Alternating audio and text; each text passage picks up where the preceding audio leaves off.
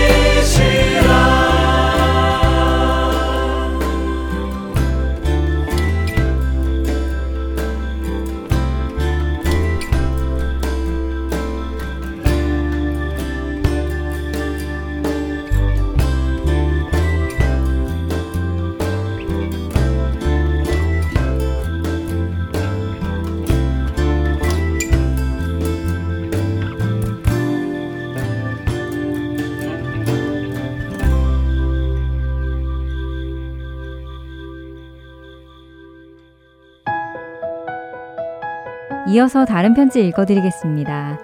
이번에는 워싱턴 신유린 애청자분께서 편지 주셨네요. 안녕하시죠? 저는 오랫동안 복음방송을 애청하고 있습니다. 때론 기쁨으로, 때론 회개하는 마음으로, 때론 눈물로 주님께서 함께 하심을 방송을 들으며 경험합니다. 복음방송에서 수고하시는 여러분들과 CD를 정성스럽게 전달하시는 자원봉사자 여러분들과 23년간 부족한 저를 주님의 사랑으로 함께 하여 주신 미네소타 한인 장로교회 성도님들과 지금 제가 섬기고 있는 워싱턴주 퓨알랍 장로교회 성도님들과 함께 듣고 싶습니다. 라고 편지 주셨네요. 신유린 애청자님 편지 주셔서 감사합니다. 신청하신 내 영혼이 은총 입어 보내드리겠습니다. 찬양 후에 주안의 하나 사부로 이어집니다.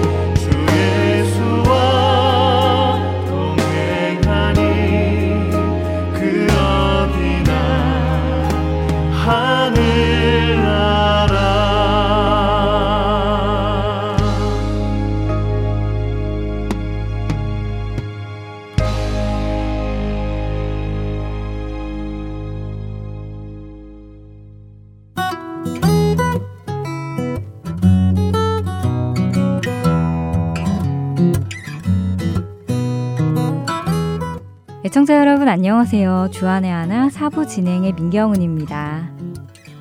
지난 한 주도 잠시 동안 있다가 사라질 보이는 것이 아니라 보이지 않는 영원한 것을 쫓아서 살아가신 여러분들 되셨으리라 믿습니다.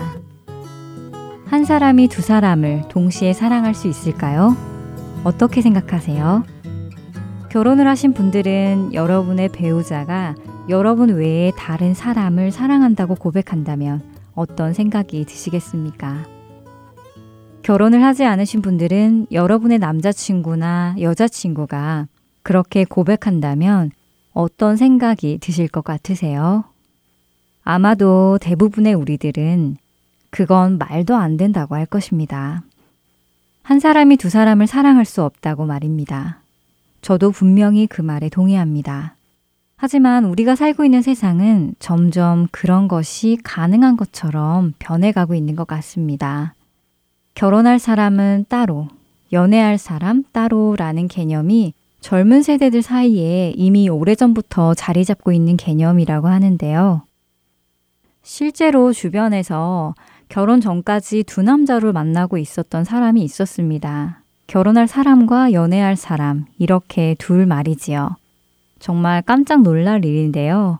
그런데 어떤 사람들은 그런 행동이 잘못되었다고 말하기보다는 현명하거나 똑똑하다거나 뭘 좀 안다고까지 평가를 하였습니다.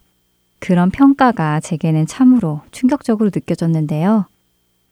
그런데 왜 사람들이 그런 생각을 하고 그런 행동을 하는지 한번 곰곰이 생각해 보았습니다. 과연 무슨 이유로 그럴까요?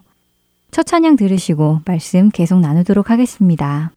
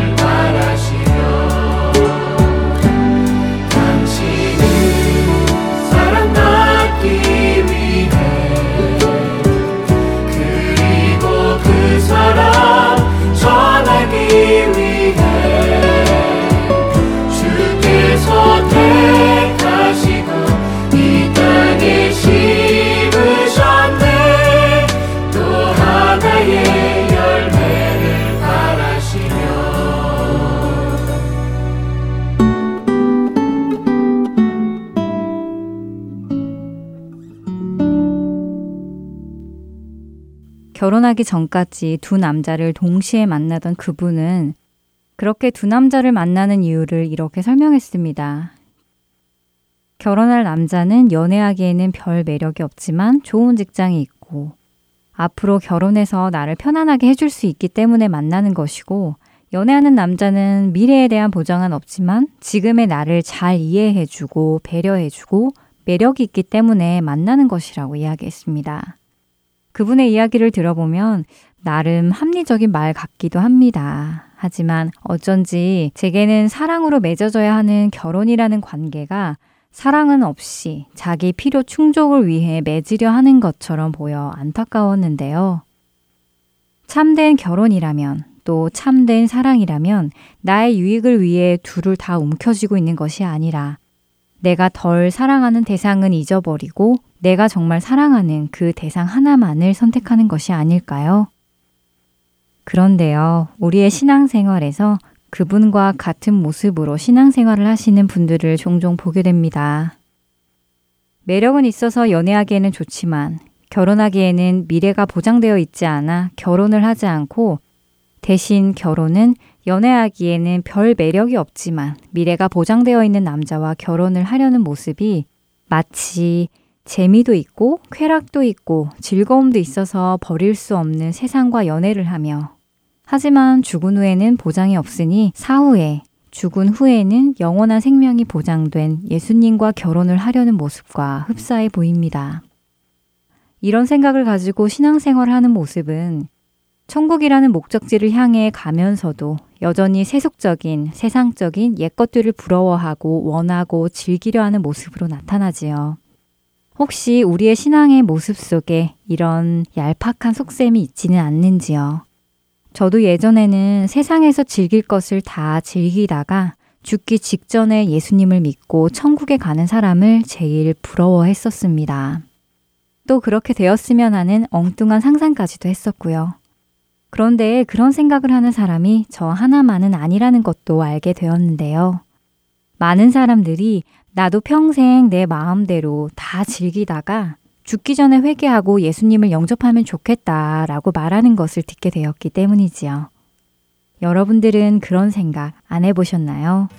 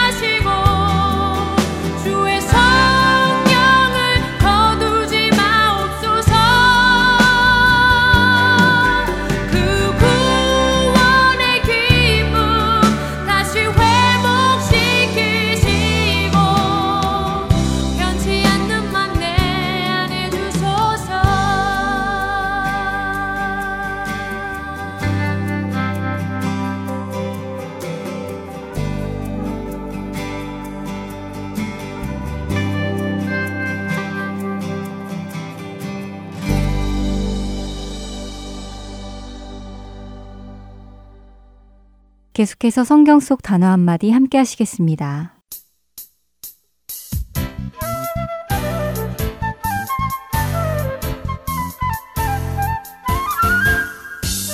여러분 안녕하세요. 성경 속 단어 한마디 진행의 이다솜입니다. 한국 뉴스를 보다 보면 종종 잘못을 저지른 사람들이 경찰에 구속되었다는 소식을 듣게 됩니다. 최근에도 한국 뉴스에는 수많은 사람들이 구속되는 뉴스가 연이어 나오기도 했었는데요. 구속을 영어로는 under arrest나 in prison이라고 해서 체포되어 감옥에 갇히는 것을 의미하는데요. 그런데 성경에도 이 구속이라는 단어가 자주 나옵니다. 여러분들도 다 들어보셨죠? 하나님께서 구속하신 백성 혹은 사망에서 구속하신 주님 이런 표현들을 자주 듣게 되는데요. 그런데 이 성경 속의 구속이 우리가 사용하는 어레스트의 의미인 구속과 같은 구속일까요? 그래서 준비했습니다. 성경 속 단어 한마디. 오늘은 구속에 대해 알아보겠습니다. 여러분들은 교회에 와서 구속이라는 말을 처음 들었을 때 어떤 생각이 드셨나요? 저는 솔직히 TV에서 체포되고 구속되고 하는 말을 들어와서 구속을 누군가에게 붙잡혀서 자유를 빼앗기고 다른 공간에 이송되어 그곳에서 그곳의 법을 따라 살아가는 것이 구속이다 라고 스스로 생각을 했었습니다. 그래서 자연스레 우리를 구속하신 하나님 역시 우리를 세상으로부터 떼어내셔서 이제는 하나님 나라에 맞추어 살게끔 조금은 강제적으로 이끌어 가시는 하나님이라고 생각을 했었는데요. 그런데 성경 속의 구속은 그런 구속과는 전혀 다른 말이더라고요. 성경 속의 구속은 한자어로 구원하다, 건지다, 치료하다 라는 의미를 가진 구라는 자와 속죄하다, 몸값을 바치다 하는 의미의 속자로 이루어진 단어로 우리의 죄를 대신 치르시고 구원하셨다는 의미입니다. 제가 생각하던 구속과는 전혀 다른 의미였지요. 정말 큰일 날 뻔했죠? 우리 죄를 대신해서 치르시고 구원해 주신 분을 나를 속박하여 다른 곳으로 데려가시는 분으로 이해하고 있었으니 말입니다. 자, 구속에 대해 조금 더 알아볼까요? 구속으로 번역되는 히브리어에는 두 가지 단어가 있다고 하는데요. 첫 번째 단어는 출애굽기 15장 13절에 쓰인 단어입니다. 먼저 읽어드릴게요. 주의 인자하심으로 주께서 구속하신 백성을 인도하시되 주의 힘으로 그들을 주의 거룩한 처소에 들어가게 하시나이다. 바로 여기서 쓰인 구속이라는 단어는 가알이라는 히브리어로 가장 가까운 혈족 관계에 따른 법을 통해 무르다, 구해내다, 배상하다 하는 의미를 가지고 있습니다. 룻기에 등장하는 보아스를 지칭하는 단어인 기업 물을 자와 같은 단어이지요. 그 다음 단어는 사무엘하 7장 23절에서 사용된 파다라는 단어인데요. 잠시 23절의 일부를 읽어볼까요? 땅의 어느 한 나라가 주의 백성 이스라엘과 같으리이까 하나님이 가서 구속하사 자기 백성으로 삼아 주의 명성을 내시며 네, 여기서 구속으로 번역된 파다라는 단어는 몸값을 받고 석방하다, 풀어주다, 보존하다, 구출하다, 구해내다의 의미가 있다고 합니다. 정리해보면 하나님께서 하신 구속이란 인간의 죄에 대한 값을 그 아들의 피로 치루심으로 죄를 사하시고는 죄의 노예였던 인간을 자유롭게 구원하셨다는 말씀이지요. 우리와 친족이 되기 위해 이 땅에 인간의 모습을 입고 오신 하나님의 아들 예수 그리스도. 죄를 알지도 못하시면서도 죄 값을 대신 치르시고 죽으신 예수 그리스도. 하나님께서는 그분을 다시 부활시키셨고, 이제는 그 이름을 믿는 모든 자들의 죄를 사하시고 죄로부터 자유하게 하시고 영원한 생명을 주셨습니다. 이 은혜를 어떻게 감사하지 않을 수 있을까요?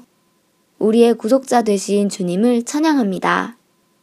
끝으로 이사야서 54장 4절과 5절을 읽어드리며 성경 속 단어 한마디 마치겠습니다. 두려워하지 말라 내가 수치를 당하지 아니하리라. 놀라지 말라 내가 부끄러움을 보지 아니하리라. 내가 내 젊었을 때의 수치를 잊겠고 과부 때의 치욕을 다시 기억함이 없으리니 이는 너를 지으신 이가 내 남편이시라.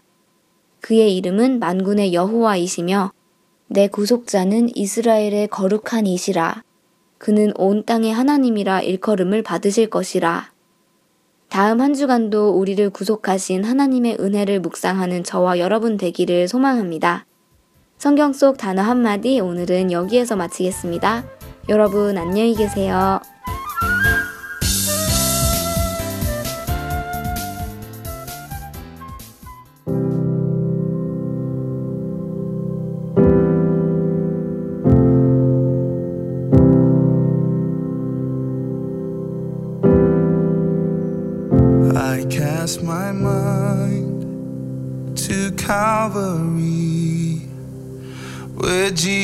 Bled and died for me. I see his wounds, his hands, his feet, my Savior on that cursed tree. his body bound and drenched in tears. They laid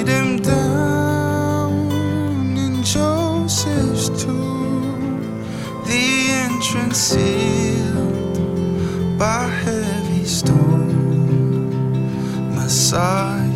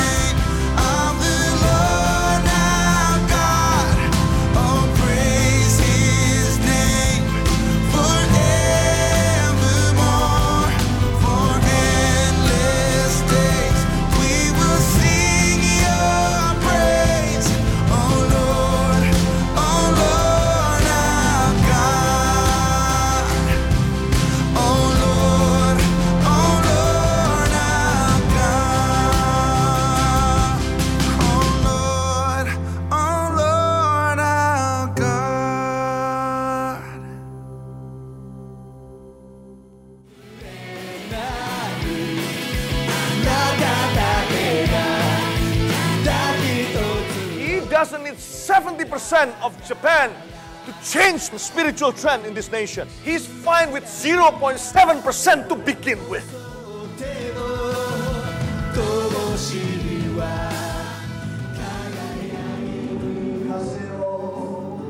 하나님을 향해 부르짖는 일본인들의 간절한 마음이 들리십니까? 크리스천 인구가 1%도 되지 않는 척박한 영적 사막 일본. 그 사막의 땅에도 복음의 씨앗이 뿌려져야 할 것입니다. 하트앤소울 복음 선교회에서는 이 일을 위하여 일본어 방송 CD를 제작하였습니다. 주위에 있는 일본인들에게 이 CD를 전하고 싶은 분들은 전화번호 602-866-8999로 연락 주시기 바랍니다.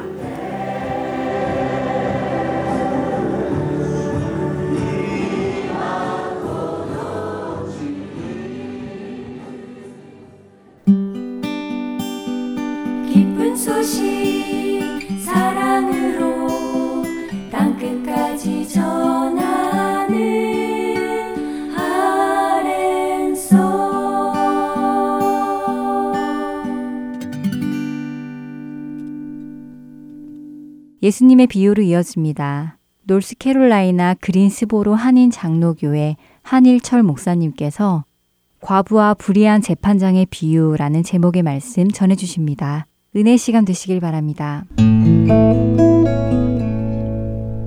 성경은 이 세상에 불의가 가득 차 있다 라고 말하고 있습니다. 불의, unrighteousness.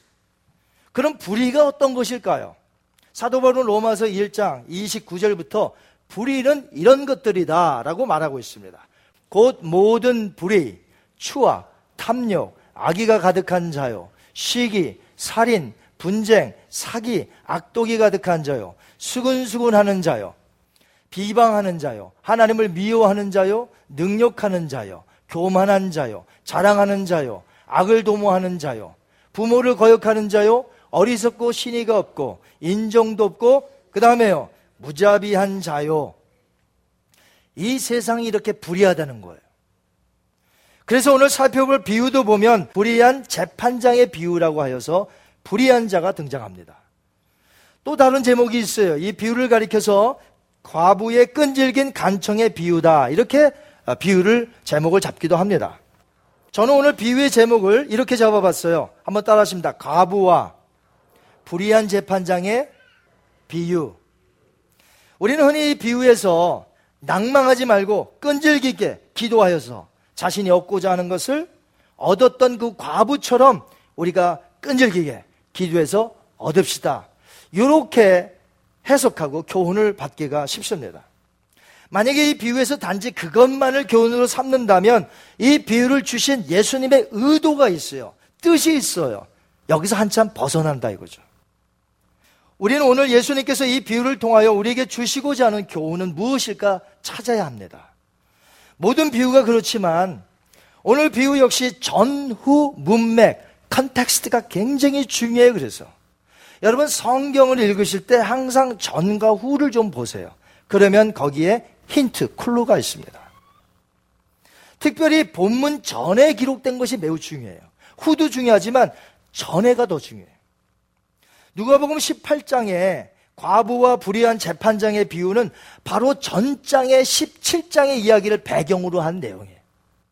그럼 누가복음 17장 22절부터 굉장히 그 뒷부분인데요. 17장에서 이때로부터 비유 전까지 15절이 나와요.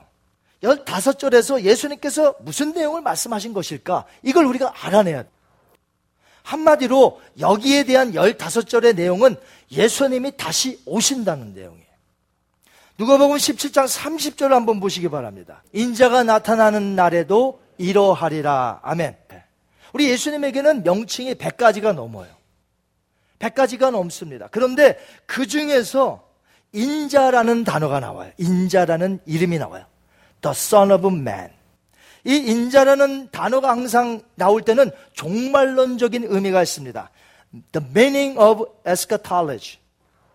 이 비유 바로 전에 말씀하셨던 내용 가운데 무려 인자라는 명칭이 세 번씩이나 나와요.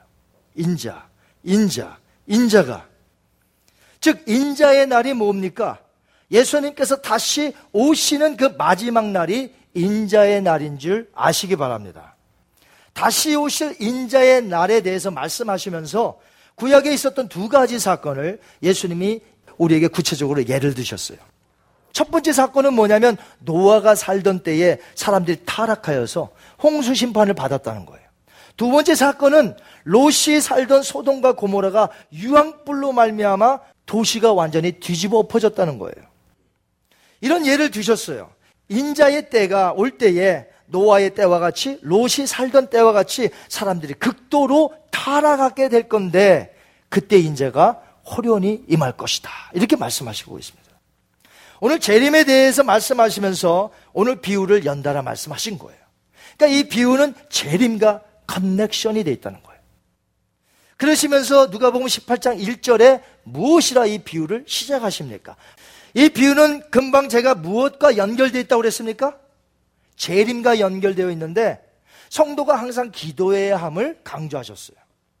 그렇다면 기도하는 생활은 인자이신 예수님이 오시기 직전까지 성도에게 매우 중요한 어떤 사인, 마크가 된다는 것이에요. 이 비유의 마지막 부분인 8절을 보세요. 비유의 끝부분이에요, 8절. 한번 같이 읽겠습니다. 그러나 인자가 올 때에. 비유 전과 비유의 끝부분인 8절과 연관이 되어 있다는 거예요. 연관이 되어 있다.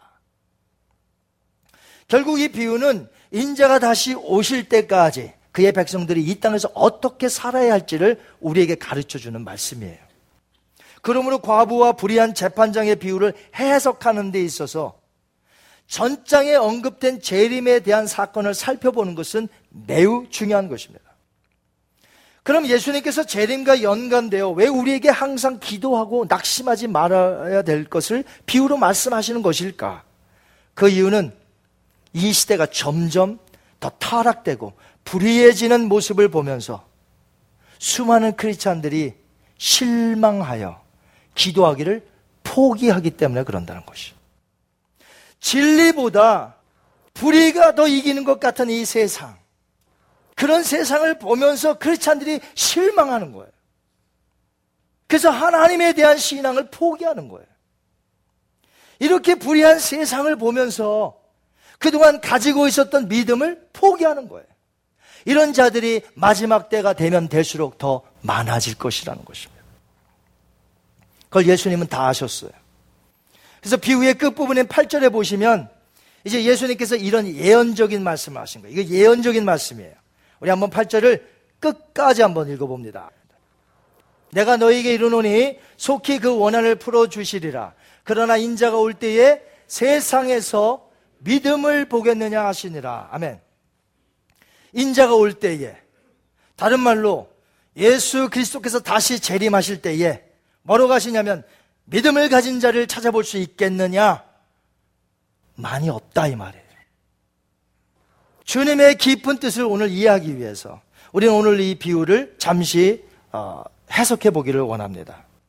예수님은 이 비유에서 불의한 재판장을 설정해 놓으셨어요. 그리고 억울함을 당한 한 과부를 설정해 놓으셨어요. 그리고 이 과부가 그 불의한 재판장에게 찾아와서는 자신의 원한을 공정하게 좀 해결해 달라고 찾아옵니다. 그 당시 사회의 일면을 보시면 재판장이라고 하면 가장 권세 있는 자였어요. 반면에 과부는 사회에서 고아와 같이 가장 약한 자가 누구냐? 과부였어요. 오늘날의 과부도 참 마음이 아프죠. 남편을 잃었으니까.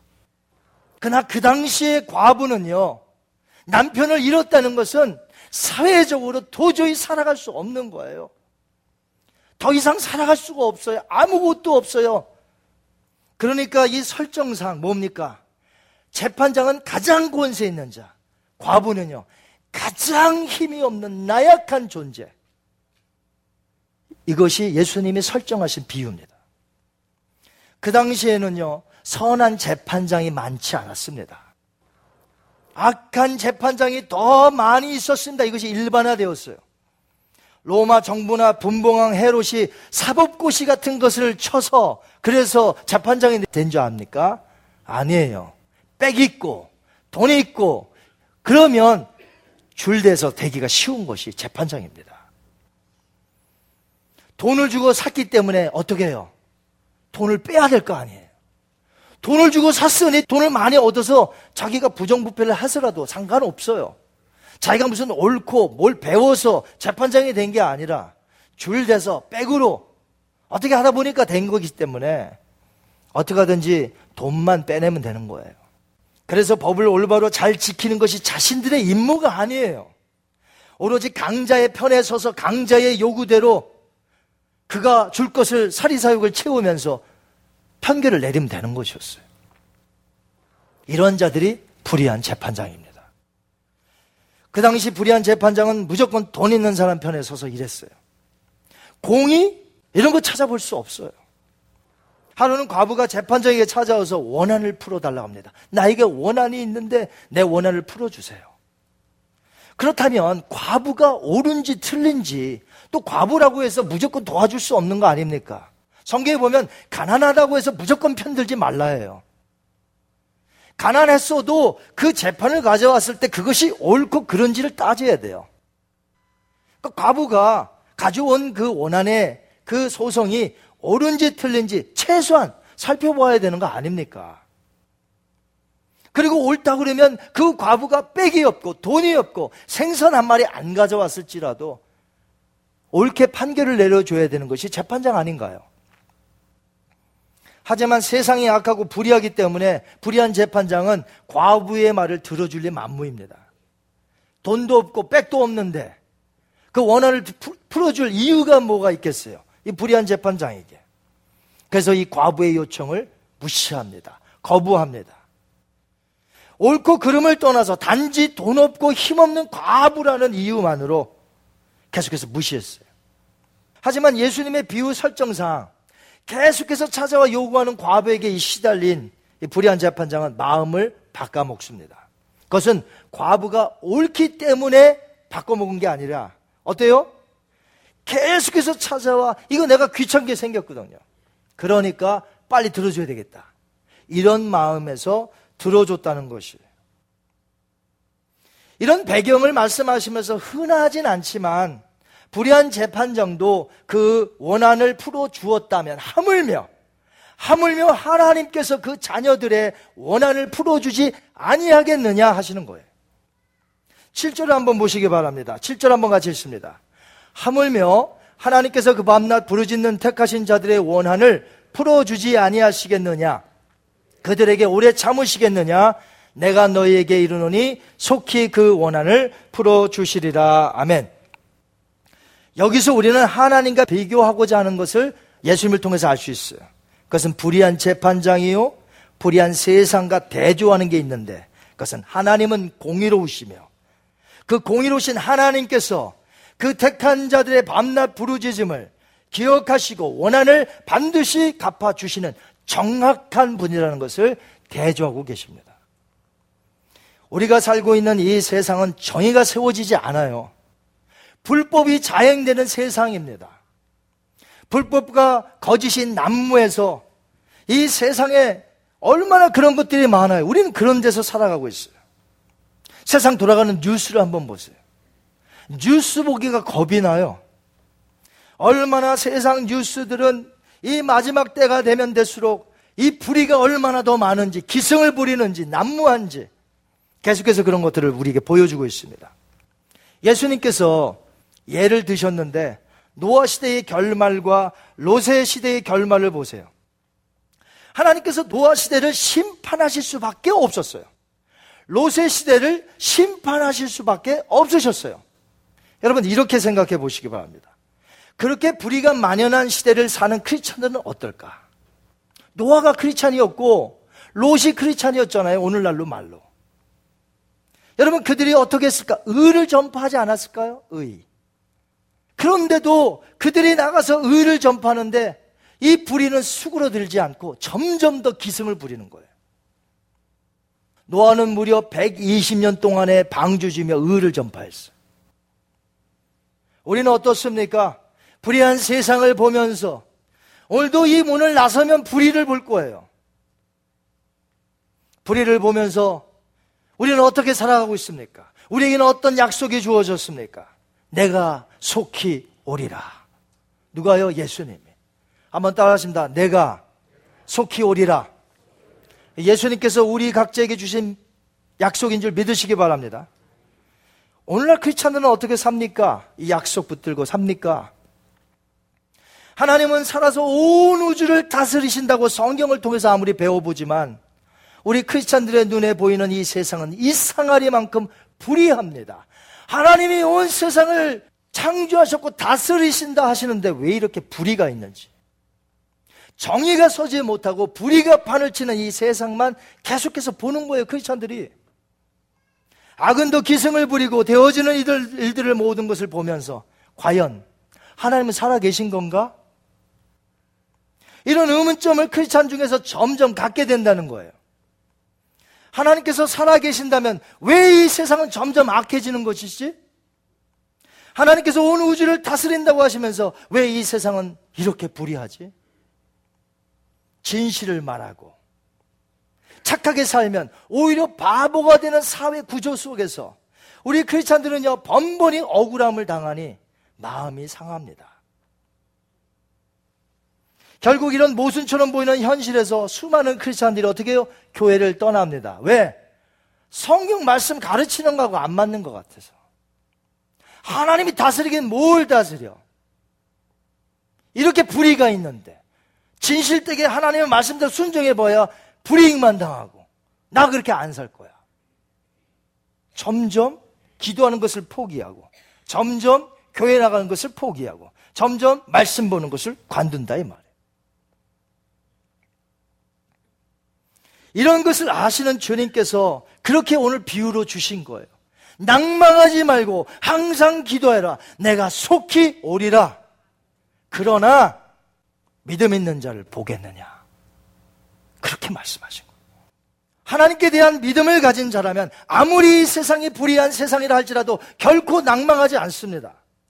인자가 오시는 날에 모든 것이 밝혀질 것이기 때문에 해결해 주실 것이기 때문에 진리가 나타날 것이기 때문에 우리는 낭망하지 않는단 말이에요. 계속해서 기도할 뿐이죠. 그 과부처럼 내가 이 세상에서 힘이 없습니다. 여러분, 우리 좀 힘이 있습니까?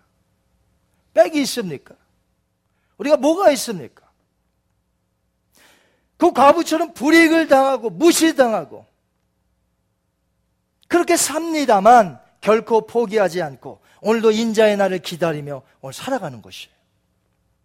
때로는 불의한 재판장이라도 계속해서 간청하는 자를 들어주는 경우가 있다면 하물며 하물며 전능하신 하나님께서 그 날에 그 예수님이 불꽃 같은 눈으로 오시는 그 날에 공의로운 판단을 받게 되지 아니하겠느냐 그런 말씀이죠. 그래서 이 말씀을 붙드는 거예요. 이 불의한 시대에서도 포기하지 않는 겁니다. 기도하는 것입니다. 이것이 믿음 있는 자라는 거예요. 여러분 지금 그렇게 하고 계십니까? 여러분은 믿음 있는 자예요. 그러나 이 불의한 세상 아무리 옳게 살아봐야 성경대로 믿고 살아봐야 불이익만 당하고 하나님 통치하시는 것 같지 않고 점점 의심이 들고 그래서 기도하는 거 포기하고 점점 점점 주님 멀어가는 사람. 그 사람 누구 얘기하는 거예요 지금? 인자에 올 때 믿음을 보겠느냐? 8절 위에 한번 다시 한번 읽어보겠습니다. 8절. 너무너무 중요해. 내가 너에게 이르노니 속히 그 원한을 풀어주시리라. 그러나 인자가 올 때에 세상에서 믿음을 보겠느냐 하시니라. 여러분이 기억하셔야 될 것은요 하나님께서는 이 세상에서 우리에게 일일이 다 원한을 이 세상에서 갚아주시지 않으십니다. 속히 그 원한을 풀어주신다는 말씀 중에 속히라는 단어는요, 예수님께서 오셔서 풀어주시겠다는 말. 계시록 22장 7절에도 보면 예수님이 또 이렇게 말씀하셨어요. 보라, 내가 속히 오리니. Behold, I'm coming soon. 왜 자꾸 속히, 속히 오신다 할 거예요? 2000년이 흘렀는데도 안 오시는데. 아무도 예상치 못할 때 오신다는 겁니다. 그때가 가깝다는 말씀입니다. 그러므로 완전한 공의가 세워지고 정의가 이기는 날은 인자가 다시 오시는 날이에요. 내 원한이 풀려지는 날이에요. 내 오해가 풀려지는 날이에요. 그래서 여러분 오해를 받거든. 그 즉시 전화 좀 하지 마세요. 예수님 때문에 오해 좀 받으면 좀 어떻습니까? 예수님 오시는 날 오해가 풀려질 거예요. 너무 멀어요? 인내하시고, 기도하시고, 성급 바라보시고 우리 주님이 하나도 남김없이 여러분에게 있는 원한을 그날 다 갚아 주신다는 것이. 이 땅에서 다 갚으려고 하지 마세요. 하나님이 어떨 때는 이 땅에서 갚아 주십니다. 그러나 다 갚아 주지 않으십니다. 왜? 그날이 있기 때문에.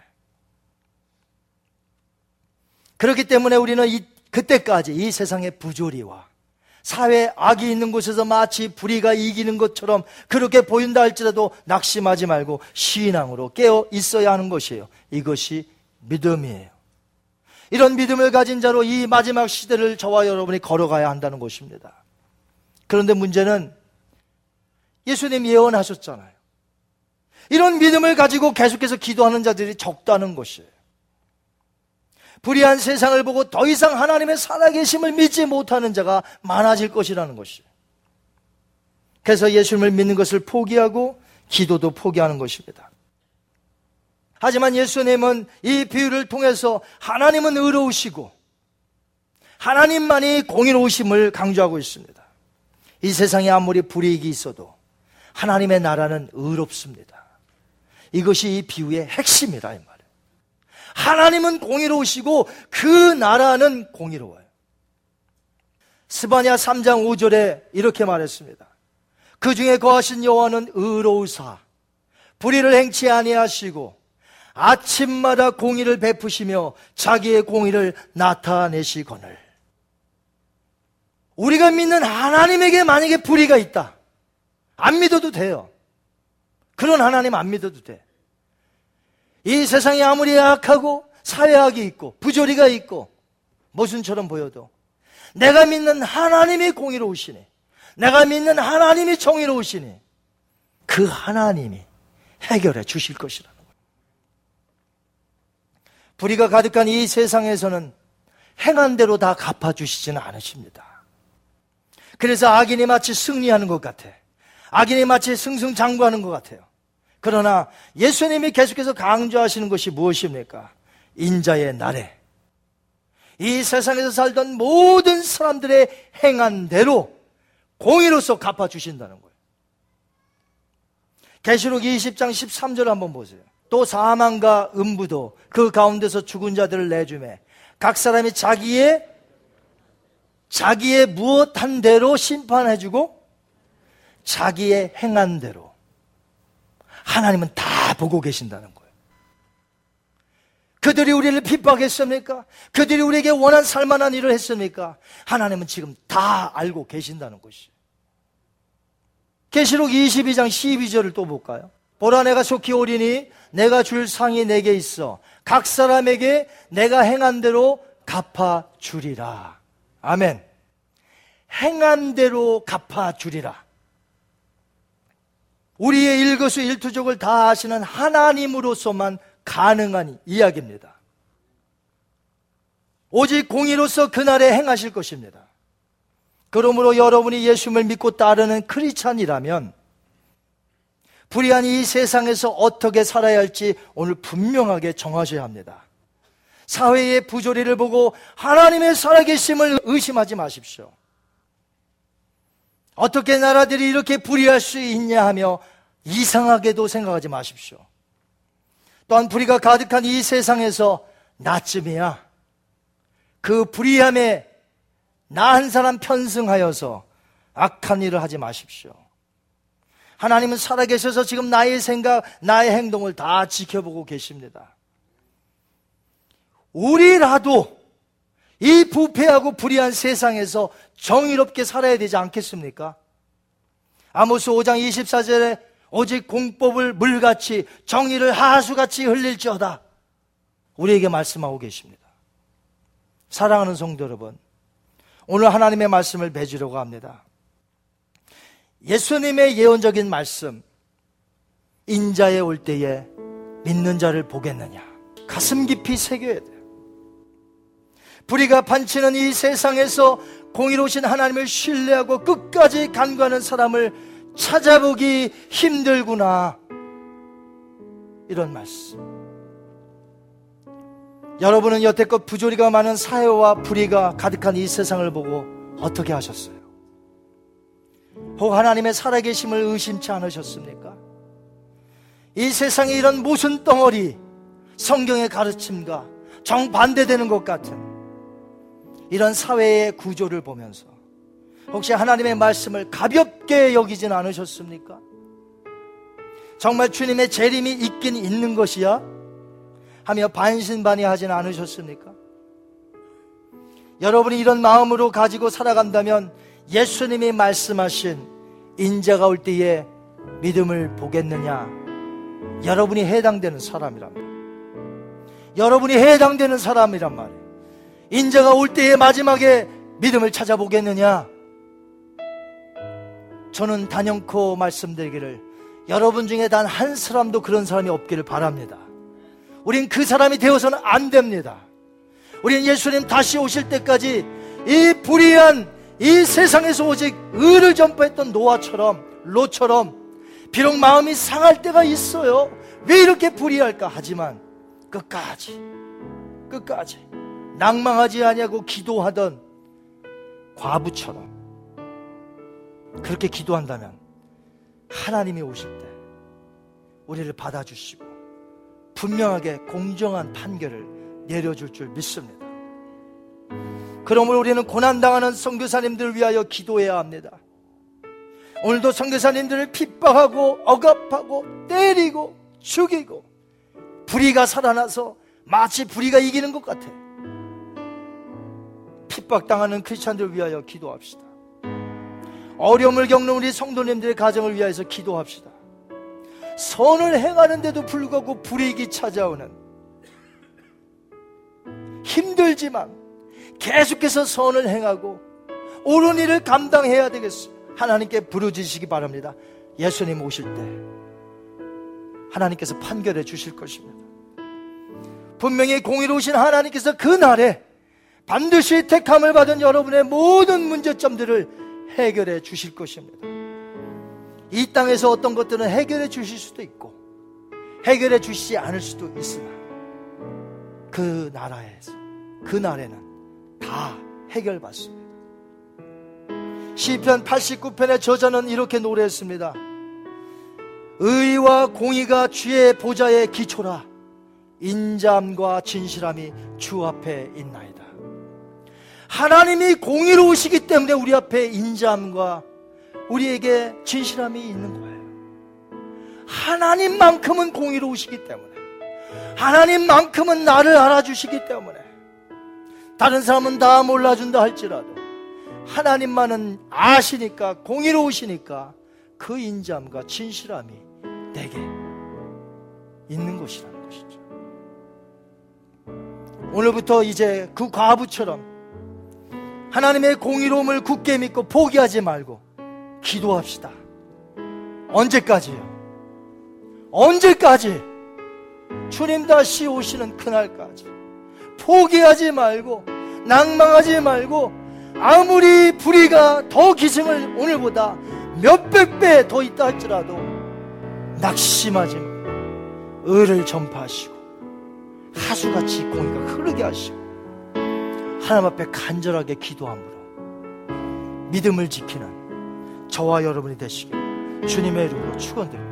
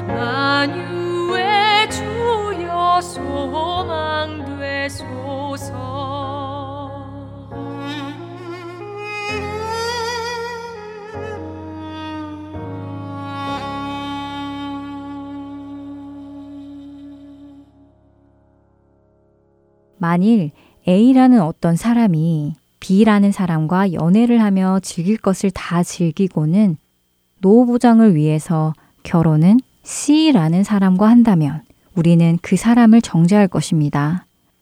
나쁘다고 말할 것이며 C에게 A와 결혼해서는 안 될 것이라고 말할 것입니다. 그러나 우리 안에 이 A와 같은 모습이 있습니다. 만일 여러분 안에 이 A라는 모습이 있다면 우리는 바로 다시 생각해야 합니다. 우리가 예수님을 선택한 이유는 단순히 지옥에 가고 싶어서가 아니기 때문입니다. 만일 지옥에 가고 싶지 않아 예수님을 믿기로 선택했다면 그 선택은 잘못된 동기로 된 선택입니다. 우리가 예수님을 믿는 이유는 그분이 바로 우리 주 창조주이시며 죽어 마땅한 죄인인 나를 대신하여 죄인의 형벌을 감당하셨고 이를 통해 나를 향한 당신의 그 사랑을 확증해 보여주셨기 때문이지요. 바로 그 사랑에 굴복하여 우리는 그분을 사랑하게 된 것입니다.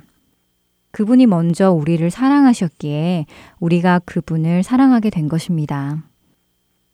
결혼은 사랑해서 하는 것이 옳습니다. 우리가 예수님께로 가는 이유는 예수님을 사랑해서여야 합니다. 사람은 두 사람을 사랑해서는 안 되지요. 한 사람을 사랑한다면 다른 사람은 잊어야 합니다. 그 사람과의 추억도 잊어야 하며 감정도 잊어야 합니다. 그것이 내가 사랑하는 사람에 대한 마땅한 일입니다. 우리가 예수님의 사랑을 깨닫고 그분을 나의 주님으로 모신 후에 좁은 문을 지나 좁은 길을 걷기 시작했다면 우리는 더 이상 예전에 내가 사랑했던 세상이라는 사람을 잊어야 하는 것입니다. 추억도 있고 감정도 잊어야 하는 것입니다. 사도 바울은 빌립보서 3장 7절과 8절을 통해 무엇이든지 자신에게 유익하던 것을 이제는 그리스도를 위하여 다 해로 여긴다고 고백했습니다. 배설물을 여긴다고 고백했지요. 그것이 사랑하는 예수님에 대한 우리가 마땅히 해야 할 일인 것입니다. 오늘 우리의 마음을 점검해 보길 원합니다. 무슨 이유로 이 길을 가고 있는지요? 사랑 때문입니까? 아니면 노후 보장 때문입니까? 다음 한 주도 주님을 사랑하여 이 길을 가는 우리 모두가 되기를 소망하며 지금 이 시간 마치겠습니다. 지금까지 주안의 하나 사부 함께 해주셔서 감사드립니다. 다음 시간에 뵙겠습니다. 안녕히 계세요. 살기로 했 주님 뜻대로 살기로 했네